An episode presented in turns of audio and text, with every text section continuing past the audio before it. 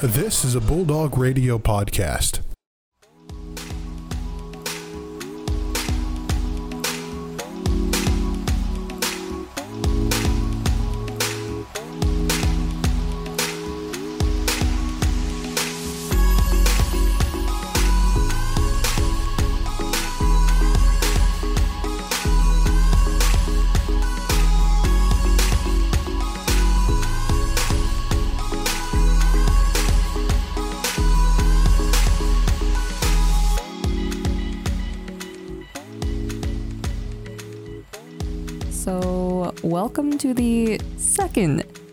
Episode of Chat Room. It's been a long time since we recorded the first one. Uh, I'm Anna. I'm Denzer. And I'm Kyle. Uh, today we were technically supposed to be talking about what makes a good video game, but Denzer has a pressing question. Well, it actually has a little bit to do with video games. That's true. Um, so I recently got an Oculus Rift S, and it's been working fine. I really like the system. I like how the the motion controls work and the tracking works when the tracking does work. But there is an issue that I've been having, and that is the sensors on the headset turn off randomly, and I've tracked it down to a power supply issue with the USB 3.0. And the only solution I have to it right now, thank goodness it's not a hardware issue so much, um, I think. But the only thing I can do to turn the sensors back on is unplug the USB from the USB uh, 3.0 slot and plug it back in, and that resets the sensors so it works. Kyle, you're kind of a tech guy. So my question is more directed towards you is is there a solution where I can have that energy that's required for the uh, the sensors, the tracking sensors on the headset, which does work, uh, be continuous. What's shutting off that? I've already gone into my settings and, and turned off the deactivation uh, for the energy saving mode. But for some reason, about maybe 45 minutes in, a half an hour in, maybe even less than that, 20 minutes, the tracking sensors will turn off. And I can tell they that's just the tracking sensors because Oculus Rift S has the uh, I forget what it's called, but you can see through the sensors. So Oh, you can double tap the menu button and then you can kind of see your environment through the sensors. And- And when you do that, it's just black. Just static. Okay. Um. So unfortunately, I'm not terribly skilled in VR technology Yeah. quite yet. Well, it's more about the USB 3.0 energy. if you're being underpowered with your USB, um, I mean, w- w- what do you got it plugged into? Is it like straight into the motherboard, or is it plugged into your graphics card, or Um, I believe that USB is motherboard. I don't think my graphics card has the USB. okay? I could be wrong on that though. Um, so it's simply just power delivery. yeah. Uh, it's possible that your um, your USB C port is not uh, it's not powerful enough to run it. So, which at that point it's like you gotta scrap the motherboard. Well, not scrap it, but you have to get a Replace it. yeah. Is there Well, that's curious because it is powerful enough to run it for about 20 minutes or more. Right. So what would cause that at 20 minutes to be insufficient? Prolonged use. Uh, Does it draw more would it draw more energy the longer I have it in there? theoretically, no. Um, but if something's being undervolted for a while, it could damage it or shut it off. Gotcha. Um, but honestly, if you've been running it for this long and it's been undervolted, I'd be surprised if the thing isn't completely dead by now. So that may not be it. yeah. Um, and you checked all the settings on the on the Oculus and all that. Yeah, the the settings are actually kind of difficult to navigate because you have the in setting Oculus or settings inside, where when you're actually wearing the Oculus, you can access the settings via the the virtual interface. But then also there is the app which has all the settings into it as well. Gotcha. Well, And Um, I I did do some preliminary research on Reddit, and apparently it is a big is- issue, and people have found interesting ways to kind of fix it, go around. Apparently there was an issue with the power cords, and the splitter was having issues, and Oculus was uh, replacing those for free. But that doesn't make sense. Why when I unplug the USB and plug it back in, that that is the fix. could be a driver issue. I did update my drivers recently as well, although I don't know if that's um, that the drivers are fully compatible as as with the Oculus headset. I, I don't know if they're for that, but I'm running the top of the line graphics card and, and stuff like that. So all of the processing power that would usually take uh, lower specs card to process that information, this thing can handle without breaching twenty percent. So, um, the the USB is it strictly power draw or is there data transfer in that as well? Data transfer in that. Okay, so you wouldn't be able to just plug it into a power brick and hook it up to an extension cord and just run off your house electricity. There is no, there is data transfer because the USB is responsible for data transfer of the sensory input back into the uh, the motion input back into the the game input Gotcha. so the app. Well, I'm currently doing research on that, so we will figure that out for sure. Um, Oh, well, while you're looking that up, do you want to kind of transition over to video games and what makes them good? Uh, sure. So, what do you think makes a good video game? I think there are many things that make there, there's components like things build up, but there are some things that you can actually take aside from a video game and kind of mix match.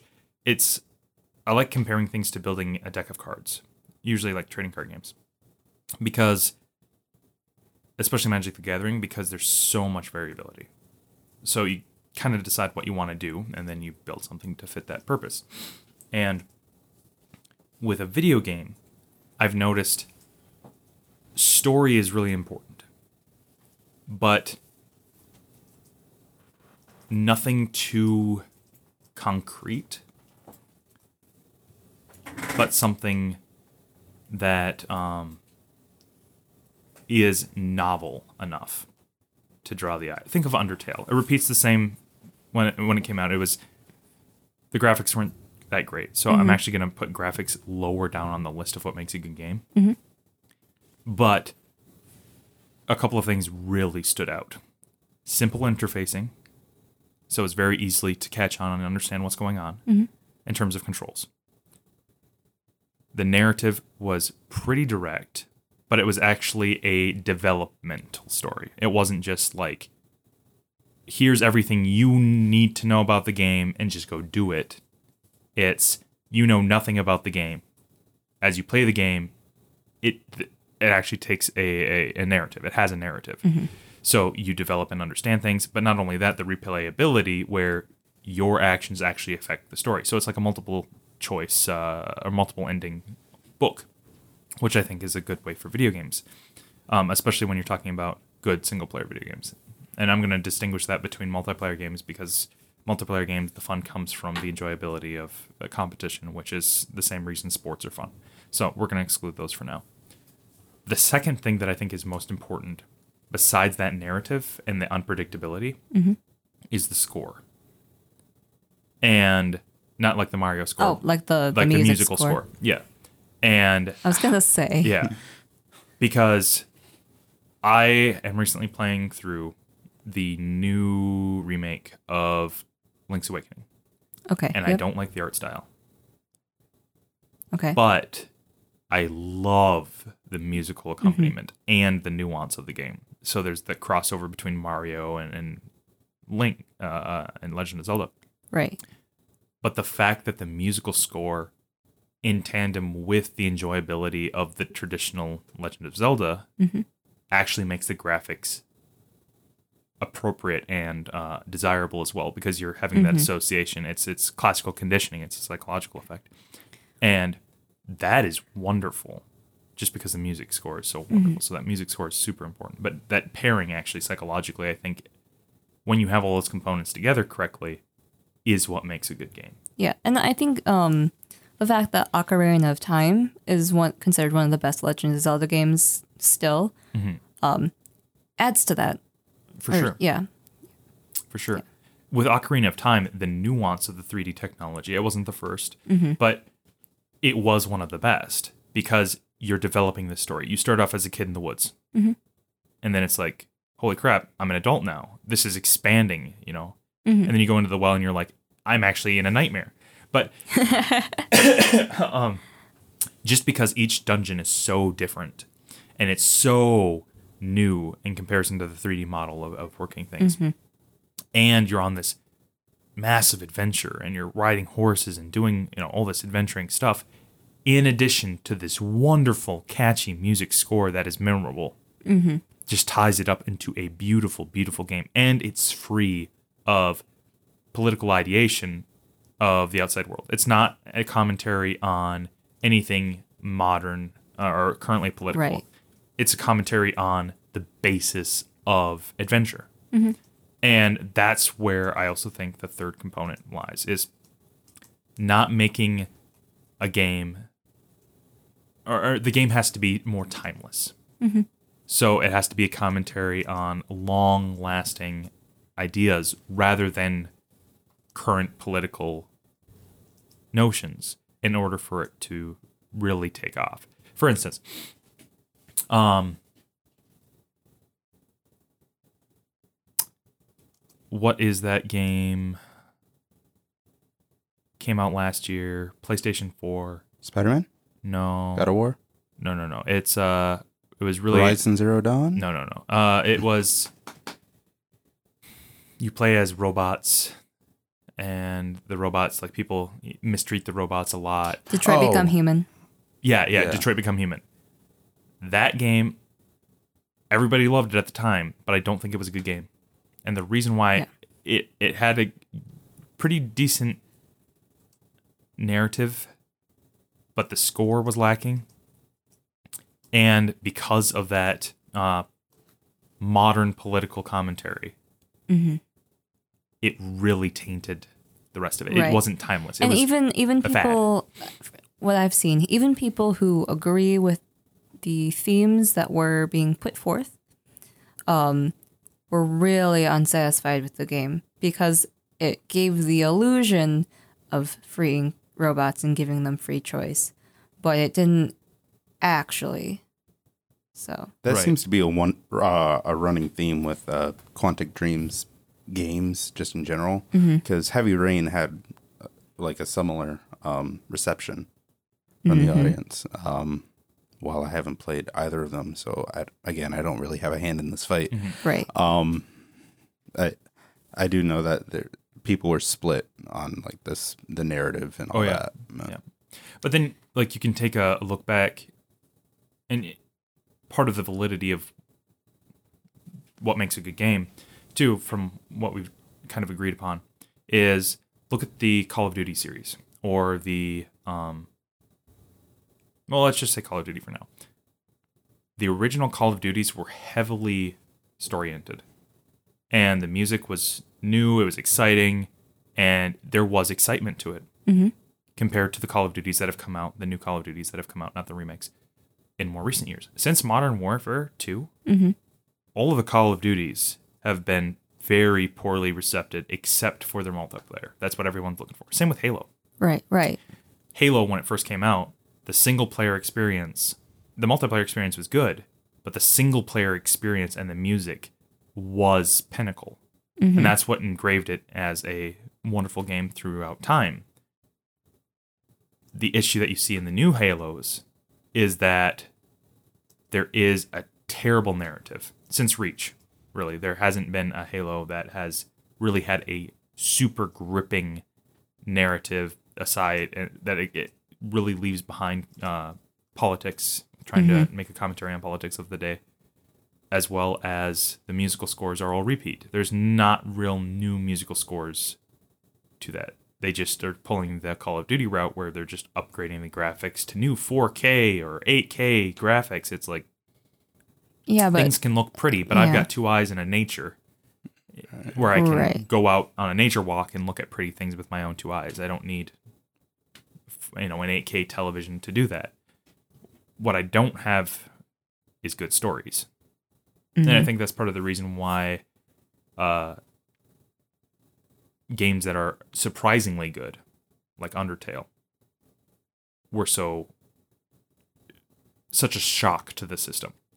Right. Right. And even even Undertale kind of has its its flaws. Mhm. Um and but I would say that most of the flaws that can be found in Undertale aren't necessarily the game itself, but the fandom. Right. So that's not the game's fault. It's the fandom focusing, I think, maybe on the wrong things. Right. Right. And I can agree with that. The uh, other game, and it's not as well known, but there's a game called Preacher. And it takes an Atari style game, and you're a priest expelling demons.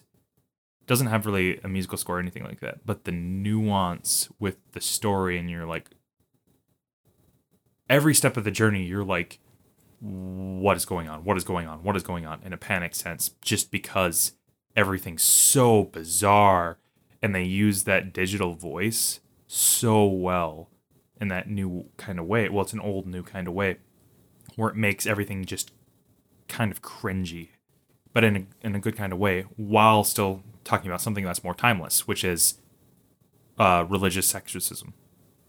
Right? Angels and demons are, are a time old thing where it's like that'll make a good story if you can pull it off. I mean, look at Dante. Dante's uh, or Devil May Cry is, is Okay. one. I was gonna Uh, say, I was like, Bayonetta. Uh, well, Dante. What? Dante's the, Yeah. the main character, but just saying just saying Dante doesn't give me any Dante's clue what you're talking was about. an adaptation yeah. of the book game, and, and that that's problem with making adaptations in, in some regard. But I mean, even games like Deemo, Deemo took Storm. It's a it's a rhythm game for music, but so you got the score complete. Everything's still picture, everything's still frame, but because there is that nuanced story where you're um, uh, developing, and there is that legitimate narrative in accompaniment with music where your actions actually make sense to the narrative and you can feel your your actions having an impact on the narrative is a huge part of making that good game. Right. And, and I think that's part of the reason where Detroit Detroit went wrong too is because games where you don't get that sense or you don't get the realization of your actions as the controller of the character in the video game actually have an impact on the video game world really slow you down where you when you don't have that sense of Right. Um change If you're gonna make a linear game, don't advertise choices. Right Like right, right. So how consider games like Red Dead Redemption 2. Um how does that factor in, do you think? I think Red Dead Redemption 2 is okay. I don't think it's as that good. Okay. I think it's pretty, but a lot of it's nostalgia factor. Red Dead Redemption 1 is a better game, in my opinion. And the reason why I say that is because Red Dead Redemption 2 builds off of Red Dead Redemption 1's nostalgia factor and the characters and fills in that, that, that gap.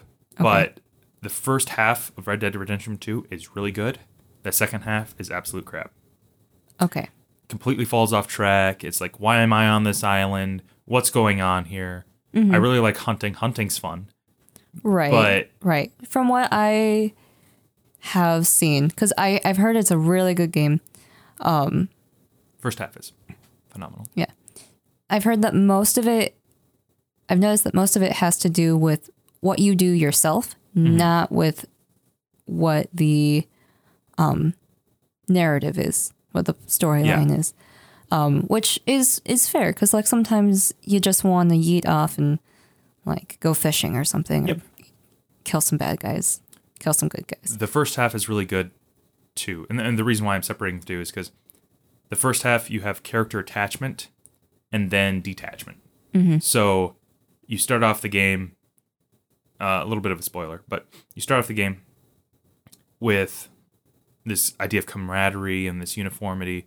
But then as the game progresses, the leader of the band, Dutch, y- you as a player, and I feel that they designed it this way, starts to lose faith in, in Dutch. And your group starts to fall apart. And then that's exasperated when you start saving gang members and you're you know, doing the, the good family thing. But then they start dying on you. and you get to witness them die in front of you and you Mm-hmm. lose members of your family and it's like crap this is you know stressful and hard and you're losing more faith in, in dutch because you know people are dying and he's supposed to protect us and he's kind of acting not in a way a good leader does at the loss of these members it's Right, it's, right. it's more narcissistic and uh, manipulative Mm-hmm. than family oriented and the second half is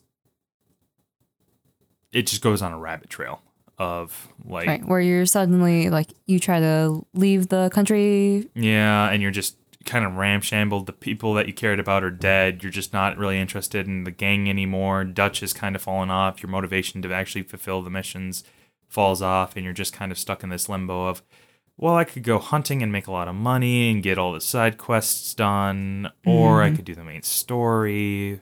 But the main story components aren't really that exciting anymore Right. and there's not really that much motivation to do that because we Mm-hmm. left the country once and then we decided to come back for some reason and then Yeah. I and to go along with the whole choice thing, what I because you have the whole like morality meter. I, I can't Yeah. remember what it's called, where if you kill innocent people, then you go more to the red side. Yep. If you don't, you tend to go more to the to the white side. Mhm. Um,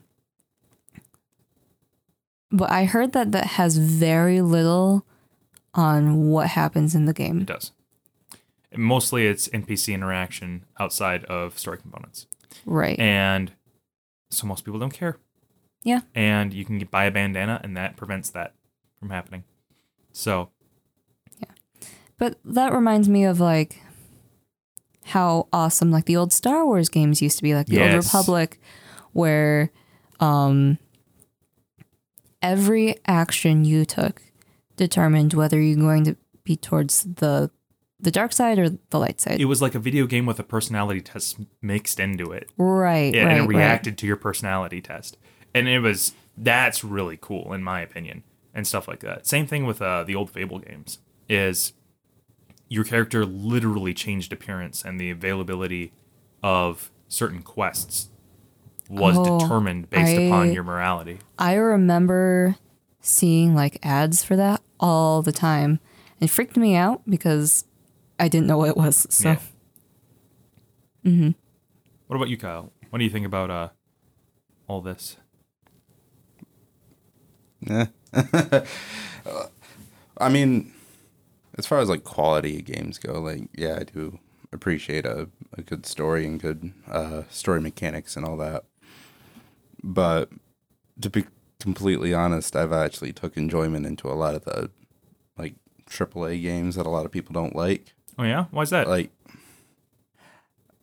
I- like for instance, I, I really um I really appreciate Assassin's Creed Odyssey.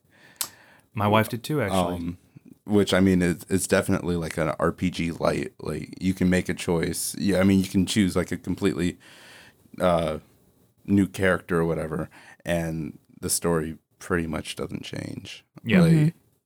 you you. you- Yeah. I, I I did a, a new game just to kind of see what the differences are, and it it always it always plays out the same way, Even but it's still fun, Right. Like I don't think like we're trying to overstate.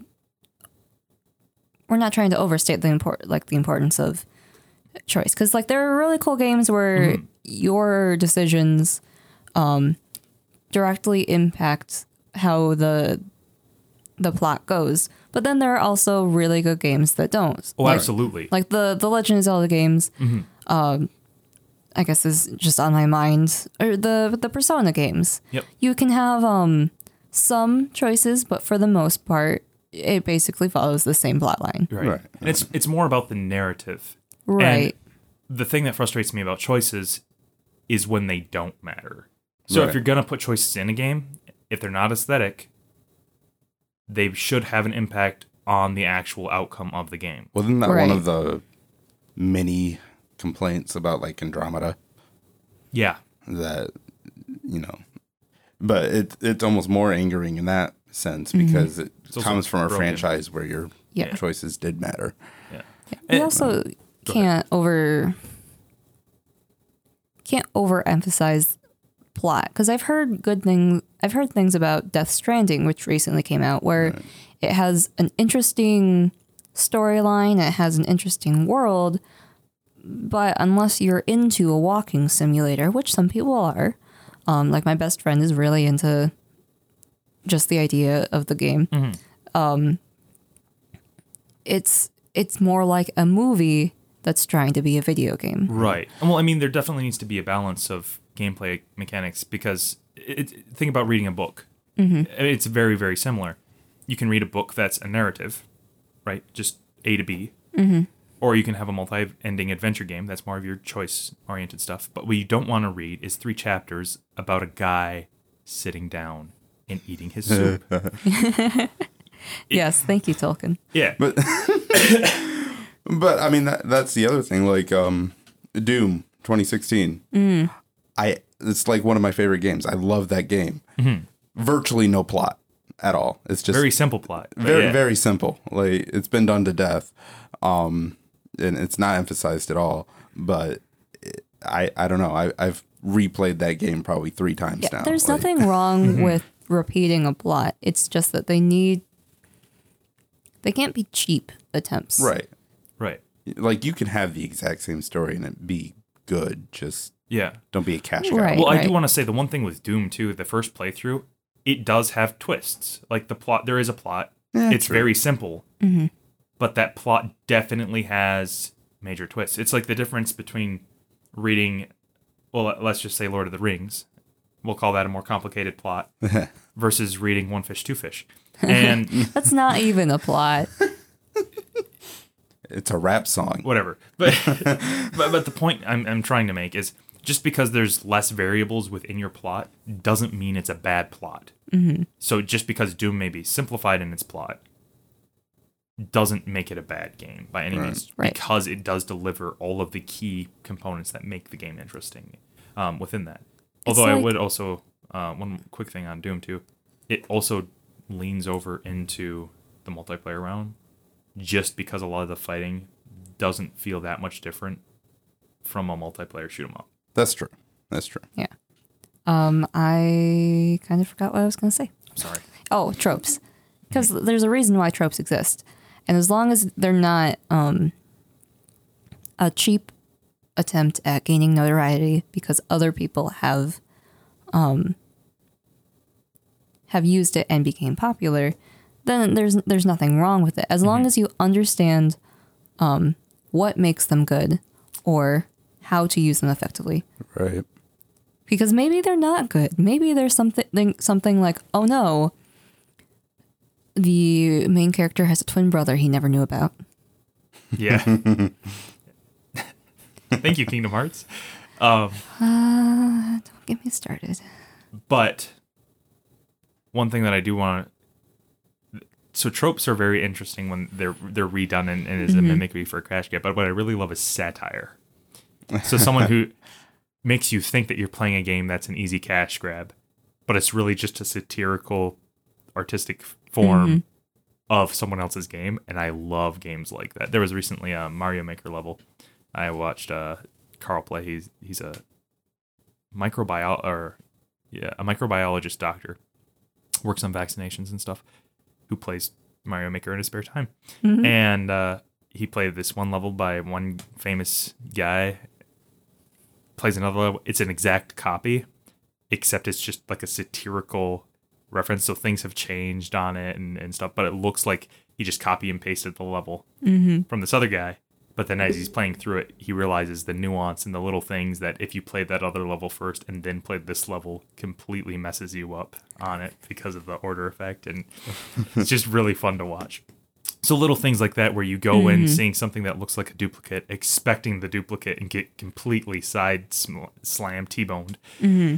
because of it. I like stuff like that. Yeah, yeah. Doesn't make it a good game, but just personal preference. I gotcha. I feel like I know what, like I have an example somewhere um, that's like that, but I can't think of it because th- there are there are actual parodies. One like Punch um, Man is a good example of that in anime. Yeah, that's that's true. Um, especially given it followed shows like Rurouni Kenshin, which is essentially the main character is overpowered and is this already the strongest swordsman in the entire country. Right. Doesn't mean that Rurouni Kenshin isn't stupid sometimes, Yeah. but Well, I think that's kind of a trope too with swordsmen. mm-hmm. Just because like Zoro, he's super strong, super good swordsman, but he has no sense of direction, gets lost like immediately in one oh piece. yeah, yeah, yeah. So Yep. Um. I, I I think that's probably another factor uh, to put into like what makes a game good. Um, it's kind of different than what you guys were talking about, I think, but like scalability and uh, difficulty. Oh yeah, yeah. because it's like a, a lot of games will have like your easy, normal, medium, whatever. Um, but you can play on easy and it's too easy, and then you switch it to normal, and it's impossible. Oh Like- yeah. I would really like to see a game that uses intelligent uh, difficulty design. So it starts off kind of like an IQ test, actually. So it starts off the easiest or at an average level. So maybe you put in your age at the beginning of the game, and that's where it starts you off at a, at a level average for your age. Yeah, As you play the game, the better you do, the harder it gets.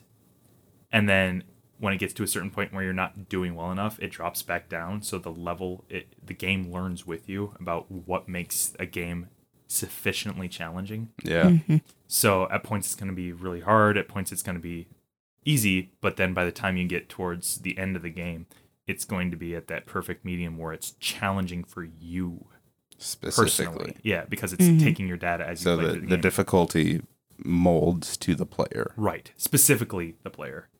So Which would be better for casual gamers like me. Like, I don't even dare call myself a, a gamer because I really don't play video games, but um, mostly because I suck at them. But that's neither here nor there. I got you. but then, like, I can actually play a game and not get stuck halfway through. right. Or if I freaking get lost, thank you, Tales of the Abyss, for six months. Three months, actually. um, true story. Was run around the same map forever because I missed one path. Gosh. Don't you love it? Thank you, Dark Souls. Don't even. Another thing, kind of transitioning back to VR, because I, I realized something when I was playing last night. It is actually could be a really good tool for young people to help develop something like a mind palace. Mm, because mm-hmm. it's really hard for people to imagine uh, physical structures and stuff that they've never been to or generate them on their own because it usually takes a lot of creativity. Mm-hmm. And so I can totally understand why a lot of people can't do that. Some people can't even imagine things like that. Mm-hmm. And but once you have that first experience being in a VR in a virtual space, transitioning that then into novel thought and creating your own space is so much easier. So it, I think it might be a really useful tool to help develop that uh, memorization technique. Like, I, I actually did something to store one bit of information last night that uh, possums are the only marsupials in North America. It's not true. I saw a kangaroo in a zoo once.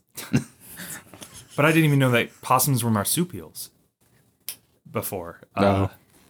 Uh, that blew my mind. And like they play dead and they have a pouch. It's cool. But uh, They're very mean. Well, of course they have to play dead if they want to protect their pocket. Yeah. just just over in France, someone tries to pickpocket, you just play dead. But, uh, oh my goodness. But uh, but yeah. So I think it could be very useful to helping people develop that technique. Yeah. Playing dead. No, no, no. Mind palaces. That's fair. That reminds me of um a conversation I had the other day where um I don't even remember what else we were talking about. Um but that we were we were talking about something kind of serious. Uh my fr- other friend Joe Owen made a joke about cheese, and then my my friend mentioned, "Oh yeah, like uh, your character might really like benefit from what you call it." I'm like, "Cheese? Are you talking about cheese right now? What's happening?" yeah. I mean, who doesn't benefit from cheese? Lactose intolerant people? Yeah, they don't count. They're not people. They're Come not on. people. Oh gosh. They're defective. So there was, uh, I was talking to one of my professors the other day, and I misspoke, and I doubt she'll hear this, but so we were talking about people, and this made me actually think about something. So I'm uh, in the group of people like Schrodinger, who believe that people are dissipative structures. Um, that people, as people, aren't created of the sum of their parts, but rather the momentum through time. So their experiences and, and, and their hardware all in combination create the individual. But things like books and writing can capture a portion of that person in time, right? Um, and and place it statically, which I think is a good argument against the uh, s- the true materialists, because the adaptability, right? So in computers and stuff like that, if you were still using Windows 98 and you never changed, that that would be a problem. But people do have that potential for change, that that uh, ability to transcend and, and all these other things. But it, it's very interesting because you can make a static person um, by writing a book, essentially. Right, I mean, right. So the difference between what we consider a person and not a person actually has more to do with time than it does have to do with biology. And I think that's very interesting. in So, opinion. are you one of those that believe that, um, like, once you die, you just kind of fade from existence? no, Like, you don't, like, no. you- okay. Um, because I don't know what happens to the person once one of the components disappears. For instance, if uh, you were magic and you made a dissipative structure like a funnel in a bathtub, but then all of a sudden the bathtub wasn't there anymore after the structure had already formed, what happens? if it's instantaneous. So parts of the person lives on because, for instance, I'm still moving through time technically, not as the actor, but as uh, the phantom of myself in you and you. Oops. And whatever you've And whoever left I've behind. entered. Yeah, right. Yeah. Through other people, I actually do live on. Literally live on. And if you write something, you just continue to live on, right? Even though that's more static. So Right. even though that's not really personhood, um, I can still be a person in someone else because I'm essentially attaching a part of my soul, a part of myself, Mm-hmm. into someone else's journey of through their dissipative, their own journey. So I'm still moving through time technically as that uh, part of myself decays within the mind or, or the experience of someone else. Nice. However, in terms of spirituality, I don't know. Because I don't know, like when I'm sleeping, I don't remember my dreams or anything like that, but that doesn't mean I don't exist when I'm dreaming. And You don't remember your dreams? no, a lot of them I don't. No, I remember some of them. Mm. The other one I remember was about squirrels. That's very strange. It just means your dreams are boring and they need a better director. Maybe. I mean, my dream last night was literally me going to the grocery store. So, Oh, and then, are but, you low on groceries? yeah, I because I I really, It's not a dream, that's prophecy. but no, because the weird thing was is that I like, so in the in the dream, I went to go buy groceries, and then suddenly I was, um, apparently the store I went to is the one that I sometimes work at. Suddenly, I was wearing my work polo and I was shopping while on shift. Yeah. So, might as well. I mean, you're already Yeah. there.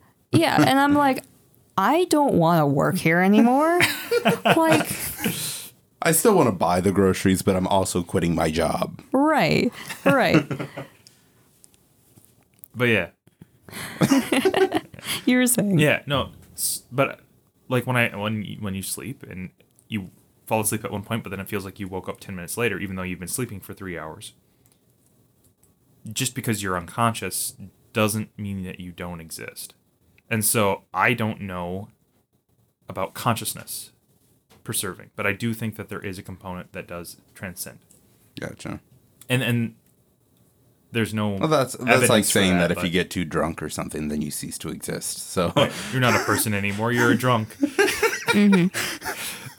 But there's there's no scientific evidence to support my claim really, and it does have heavy um, influence from my a priori supposition of Christianity and transcendence and being created in the image of God, even though I have no idea what that actually means, because it's like what is the image of does God? yeah what is I've never the seen a image of picture. God? But not only that, I think it has more to deal with creativeness because the image, funnily enough, and you know this, your operating system comes in an image file. Mm-hmm. So how you operate and stuff like that comes in a, a file called an image file. Interestingly enough, but I think it's more along those lines where it's not so much your physicality, but your mentality um, that is supposed to be transcended to made in the image of God.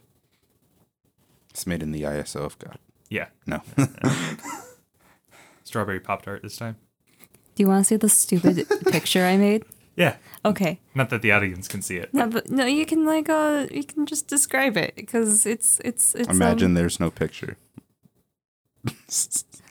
imagine Just there's no picture. it. All right, this is highly inappropriate. no, I'm just kidding. Shit, I haven't even seen it yet. is that a blender back there? Nope, that's a that's a snow cone machine, but we can't use that. I want to smoke. I like that. It's a Medusa Goron. It's a Gorgon Goron. Gorgon Goron. Okay, I thought it was like a. I want that to be my new D and D character. I thought it was like a mix of Elvis and like a Buddha statue from the seventies. Yeah, so um, I, I sh- showed a couple of my uh, friends, and they were all like, "Oh yeah, like they don't." Uh, well, first of all, he doesn't have to worry about getting turned to stone because he already is. Yeah. Uh, and second, th- the people he turns into stone, he can then eat because Gorons eat rock. That's clever. I wonder if that's how Buddha became a statue. He met a Medusa. He met a, yeah, he met a Goron. A Gorgon. Goron Gorgon. that would be an interesting story to tell. Mm-hmm. Also, how did he get fat? Wasn't he like a pilgrim? Didn't he like live in the mountains? I he had a slow metabolism. don't really know much about Buddha, but yeah, I think he was because he he gave up a lavish lifestyle to become a Yeah. monk. But um, I don't know. I get really confused about Buddha, Buddhism because there's two types where in one Buddha is just like a philosopher that they follow, Yeah. I think, and the other is he's an actual god. Yeah. yeah. Um, Do you know which one's which? Uh, I don't know the terms, but I think Because I know there's Shinto and Shinto is different. Shinto's different. Um, I know, I think China and maybe Japan are more where it's just a philosophy. Korea is where he's a deity, Gotcha. Um, but I'm not sure. Don't quote me on that. I won't. Good Korea or bad Korea? Yes, All the Koreas. all the Koreas. Okay.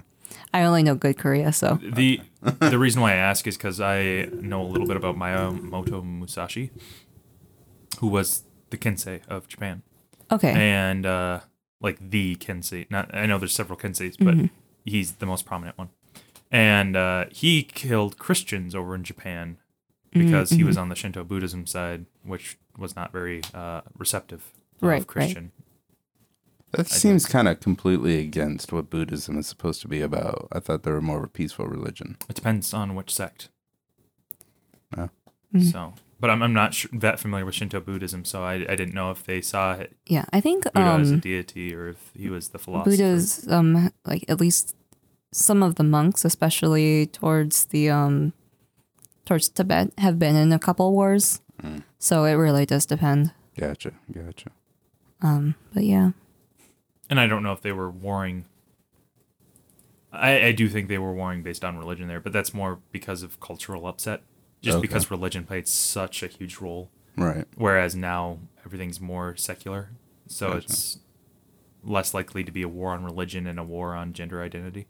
Gotcha. See, I'm not I'm not known for my insights on Eastern And I don't philosophy. mean so necessarily like a physical Yeah. war. I, I mean more like even like verbal conflicts and stuff like that. It, it's more dealt with uh, individual rights and, and stuff like that rather than global uh, ideals, you I gotcha. so to speak. Mm-hmm. Even though that has an underlying of global ideals with it, but most people will focus on the nuance rather than the global perspective when being upset. Right. Like I'm not an example might be I'm not upset that you have a particular belief or faith. I'm upset in what you're saying about uh, transsexuals or, or uh, gays or, or something like that. Mm-hmm. So it's not necessarily that I'm upset that you are a particular religious group. I'm upset that you think this way, which is part of All right. is is derivative of the Mm-hmm. the more uh, holistic. Yeah. Cool. Yeah. yeah. So did you find anything on that USB 3.0? Yes, maybe. Uh, it's a Newegg thing. Have you tried turning off your antivirus? I know it's weird. I have not, and that's largely because I'm using Windows Defender and I don't know. yeah, it works. specifically says Windows Defender. Oh, Like just turn it off for maybe I don't know an hour. Um, typically, I wouldn't recommend doing that. Um, the other one is uh, Windows Firewall. Again, Yeah. would not recommend doing that Well, could just, for troubleshooting purposes. I can just unplug my uh, Ethernet cord and then do that. Yeah, that's true. Um, I a BIOS firmware update. BIOS. I'm, I'm not Okay, so familiar. um, de- depending on your your motherboard, um, well, actually, all- the, all motherboards can get a BIOS update. You'd have to look for it, so you'd have to find your your brand of motherboard, um, go to their website and find the latest BIOS. Um, if you're already running the latest BIOS, don't worry about it. Okay. Um, if you're not, you'll have to put it on like a USB, and then uh, boot to USB to to do it. Um, s- certain motherboards will actually do it uh, straight from your operating system, so you can just download an executable and update it that way. Um, the the most important thing though is to make sure that you ha- you don't lose power at all. So like, don't do it during a storm or anything. Right. Right. Because if Right, it- Ferris. yeah, because if if you lose power for any reason during a BIOS update, you brick your computer. It's just dead. Okay. So Good to know. I won't mess with that then. yeah, that that I would do that as kind of a last resort. yeah, I'll, I'll definitely try the Windows uh, firewall thing. So it says turn it off for about an hour and then turn it back on, or Yeah, I, I or just leave it off during play. Like, I, I would I would just turn it off uh, while you're troubleshooting. So I'd probably troubleshoot it for like an hour if it's still doing it. Um, Have you tried turning it off and on again? several times. It fixes it. It fixes it for about twenty minutes, and then it. The problem is, while it's plugged in, it works until it doesn't for about twenty minutes. Mm-hmm. another thing could be uh, your camera settings. I did check So- that. You got permissions. Yep, and I've been running it for as an admin and, and stuff like that. All right, all right. So- Um, But I will try that. I'm not sure what that would do. Is it a USB C port or a USB three port? It's USB. Because C is like the oval no, no, it's a USB three. three. Yeah, it's okay. the blue uh, Oh, okay. So, um, have you have you tried other ports as well? Sort of. sort of. It's po- it's possible that maybe that port specifically may not be powerful enough, but you could try try a different one and it could could fix that. Um, you said you already messed with the drivers, Yeah, I have to do those. and then reseat the cable under the facial interface. Uh, That that's a little bit that doesn't make sense because when I unplug it and plug it back in, it works. right. Yeah. There, there, yeah. So, yeah, I do think it is on the uh, tower side, not the. So it, you wouldn't happen to have another computer to test test it on, would you? not. No, it's nothing's powerful enough. That's a bummer. Because worst case scenario, I can probably run it on my machine. Um, if if you can't get it working, I can like Take it off my hands. yeah. I'll, I'll give it back to you, of Yeah. course. I have, I have no need for VR, but Yeah, yeah. You get the real reality. You get the RR. the graphics are so much better. Yeah. Well, I mean, maybe not for you. Yeah, Got no. the glasses. Yeah, that's true. It's always blurry. Sorry, Anna. I've got what? some privilege in the, this room with good eyesight. How dare you be You sightist in my presence? Yes, or do you have some hydrogen peroxide that I could adjust that with? So um, You're gonna bathe you in bleach. so uh, I I heard that um, if you squint a lot, it can give you astigmatism, which means that your eyes mm-hmm. aren't round, but they are more like football shaped. Oh, uh, I have astigmatism.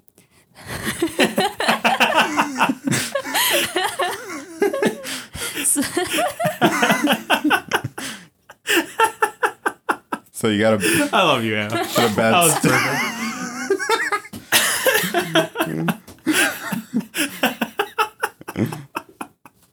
Uh, you got to stop squinting so much. That's what it is.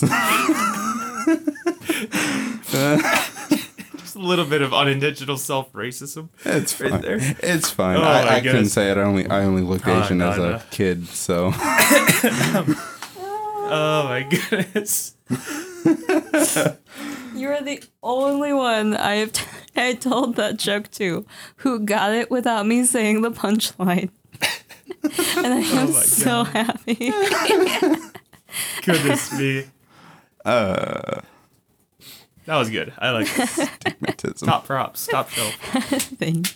Oh my goodness. Okay, it's um almost an hour. Do you wanna do you wanna call it here? You want anything else you want to talk about? Ah, Oh, yeah. yes. There's some angry Nazi guy who's I don't know. I guess he's a professor here. No, no, no. Uh, so cars being towed. Oh, DPS. Okay, Yeah, that- DPS, that- not- that's a much. Not the uh, Okay. how much of a sham the Yeah. uh, it's okay to be white is n- white supremacist ridiculousness that was in the paper this week. Quick quick note on that. You're all wrong. Who, who think that it's it's, it's that it, it's more along the lines of conservatives feeling under attack, especially uh, those straight white men that everybody seems to hate um, in the media, and the notion is the best thing you can do about it is nothing because if you do anything about it you're playing into the hand. Right. and you're just confirming that that that notion. Because many people many white people these days and you can see this all over the media and, and multiple sources will back this up are very insecure about being white and that's not because of anything that they have necessarily done themselves, but it's because of the large uh, narratives that are being pushed upon them. Things that they haven't done, uh, things that are being brought up from the past. Not to say that the past was any way, you know, th- this glory filled thing, but it's a lot better than we think it is currently. It, it I mean, it got us to where we are today. So it couldn't have been that bad. And while we still do need to make, I shouldn't say we still do need to make, we still need to continue making good choices. That doesn't mean that everybody who expresses an opinion, such as it's okay to be white, is of a bad viewpoint, such as such as uh, racism or white supremacy. It's okay Because- to be any color. It's not like you chose it. Right. it's okay to be black. It's okay to be uh, wh- whatever color you you want to call yourself. I know that some people find uh, color stuff is a touchy topic, and I'm kind of skating around it a little bit just because I like I like it here at Ferris enough that I want to stay, and um, but I do want to say to anyone who does listen to this that don't overreact to such things which are obvious um, truisms. Hmm. To to mm-hmm. hate someone based on their levels of melanin or lack thereof Right. is just like the dumbest thing ever. Mm-hmm. America was supposed to be founded on intellectual diversity. And even if that's not true, that's what I believe. And I'd like it to be true. And Ideally, so- that's what we were supposed right. to be. So I don't care where your Oh, yeah. past is from. I care about where you're going, so to speak. Right. And it, that has nothing to do with the color of your skin. Mm-hmm. Ideally. Yep. I agree. Okay. Anyway, traffic. This is important for other reasons. You know, screw these guys. Uh, okay, so this freaking article. Um, And this is all from the torch from uh, the week of the uh, November 13th. 13th through yeah, 19th. November 13th Yeah. through 19th. so um, this uh, article says ignorance gets you towed or whatever. And I'm just gonna clickbaity, but whatever. Uh, it says um, I'm just gonna read this quote It's a from newspaper. the. There is no click. Yeah, well, I mean, they're gonna Yeah, they're gonna yeah. put it on the site.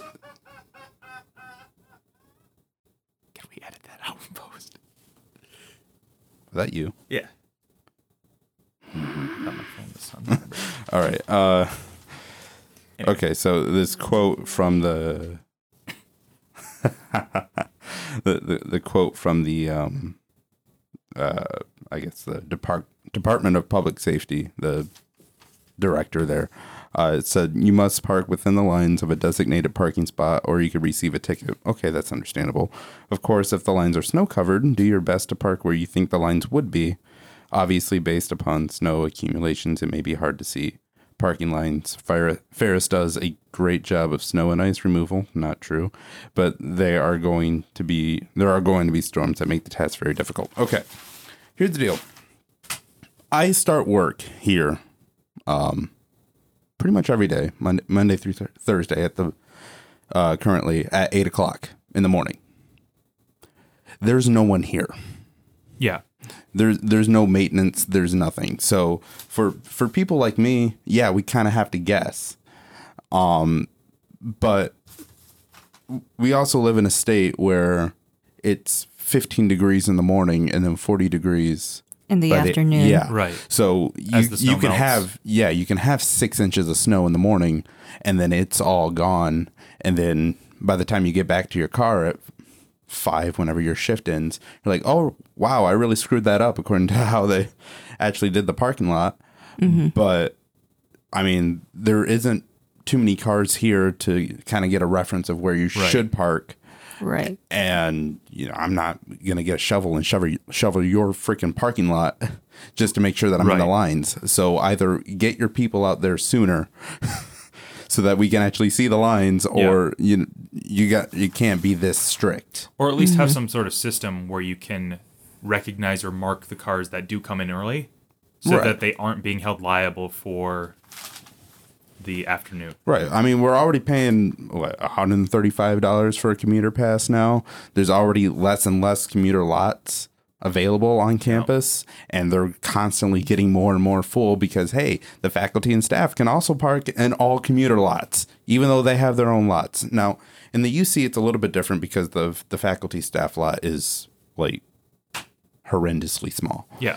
but you know, it, it, like there, there, there was a couple times um, last year during the union strike where all the union workers parked in the UC uh, to kind of organize their little protest. Uh, that screwed us over quite a bit. I couldn't park in the UC that day because it was completely full by eight o'clock in the morning. Right. Like that type of stuff, is, it's ridiculous. Yeah. And then now they're going to charge you for it or tow your car away. It's like Yeah, so not only do you go into work at eight, but then by you get out at five, your car's gone. right. and if you live anywhere off campus, it's like And I mean, there there's also other people uh, like here. Uh, we kind of live in hick country. There's a bunch of you know giant trucks and you know Yeah. your your yee yee tires or Yeah. whatever that you can't no park. offense to any Hicks. I don't know what y'all talking about. Yeah. It's it's it's all good. It's all good. Yeah. I mean, some of them. Yeah. we're not, we're not naming any specifics me. or anything like that. But uh, yeah, I totally get where you're coming from, though. Like it, it is. It's, it's hard to park that type of stuff just in general. right. Um, right. But you know, if if you know your parking lot's an ice rink, Unless they want to, you know, make a tram. yeah, Hey, Ferris, you want to make a big parking lot where you want all your, you know, perfect, uh, like like make a car vending machine, and then get a tram that runs through campus, and right. yeah, then then tow Like our a cars. like a could do like a, if we were a bigger campus, maybe we could have a, a parking garage, yeah right, and then a um like a bus Yep. takes us to classes. Yeah. But I, I walk everywhere, so And I mean, they they have the bus, and I mean, I don't mind walking either. I'm Mm-hmm. okay with walking. Um, I mean, as long as you In saw the winter though, it's a different story. when Right, you're, yeah. You know, negative below windshield chill or wind chills. right, and, no And- snow days. Right. And Right. and DPS like the DPS officers, like the full time employees, they're pretty good generally. Right. your meter maids. The meter maids are student employees. And sometimes they can get in competition and, and be pretty pretty ruthless. And they the higher ups have talked to them about this before and stuff like that, but it's just Right. part of the, the territory with the job that that tends to happen. But seriously, giving people a break, especially when you recognize the vehicle from the morning and then you realize that they made a mistake in their parking or whatever not. But Like seriously, like just that's the cut other some slack. that's the other thing I get- stuff like this. I get super mad about. Um, because I like these are student employees. They're us basically. They know, you know, What it's what it's like what to it's like to be a get- student. Yeah, what Yeah. it's like to park on this campus, or you know, with all of our spaces or lack thereof. Yeah. So, so the fact that they don't factor into that, like I know they have a job to do, but I mean, if you're parked somewhere staking out, watching somebody um, get down to zero on their meter and then immediately ticketing them, Right. how, how is that cool? Yeah, and and part of that can be due to the uh, the role uh, diffusion. So, well, not that's not technically the right room, the right the right term. What I mean is, uh, when they get into that role, once they put on their yellow vest, they uh, get out of the mindset of a student and get into the mindset of an enforcer or a meter maid, and that's problematic. I can't fold. That's fine. It's just gonna toss it out anyway.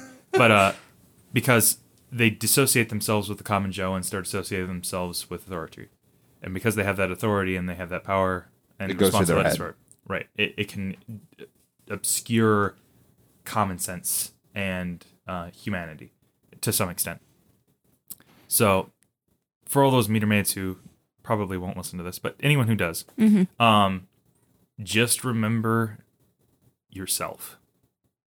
You wouldn't write yourself a ticket for BS. Now you would write your, you know, you probably wouldn't write yourself a ticket at all, actually. But besides that aside, like if someone is doing something that is obviously intentional, that's one thing. But give people breaks. You know, Right. I mean, because I mean, I I will say I shouldn't get as mad as I do because this has not actually personally happened to me. I've never been ticketed, and I know I've I've been ticketed a couple times. I've I've I've screwed up my parking a couple times if you're going by the lines. But I mean, you know, a lot's not clear. So right, I'm Asian and a woman who trusts me parking. good point. especially with your stigmatism. Right. Bad eyesight, you know. but yeah. Yeah.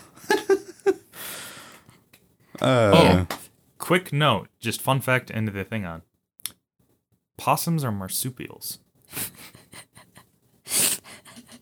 I don't like my animals unless they have pockets. Okay. Okay. Uh, I, I think that's where we need to end. Yeah. Once we're getting to that territory, let's let's, let's just get it. All right. So, um, thank you for listening. This has been Anna. This has been Denzer, The pocketed opossum. otherwise known as Kyle. Thanks for listening, guys.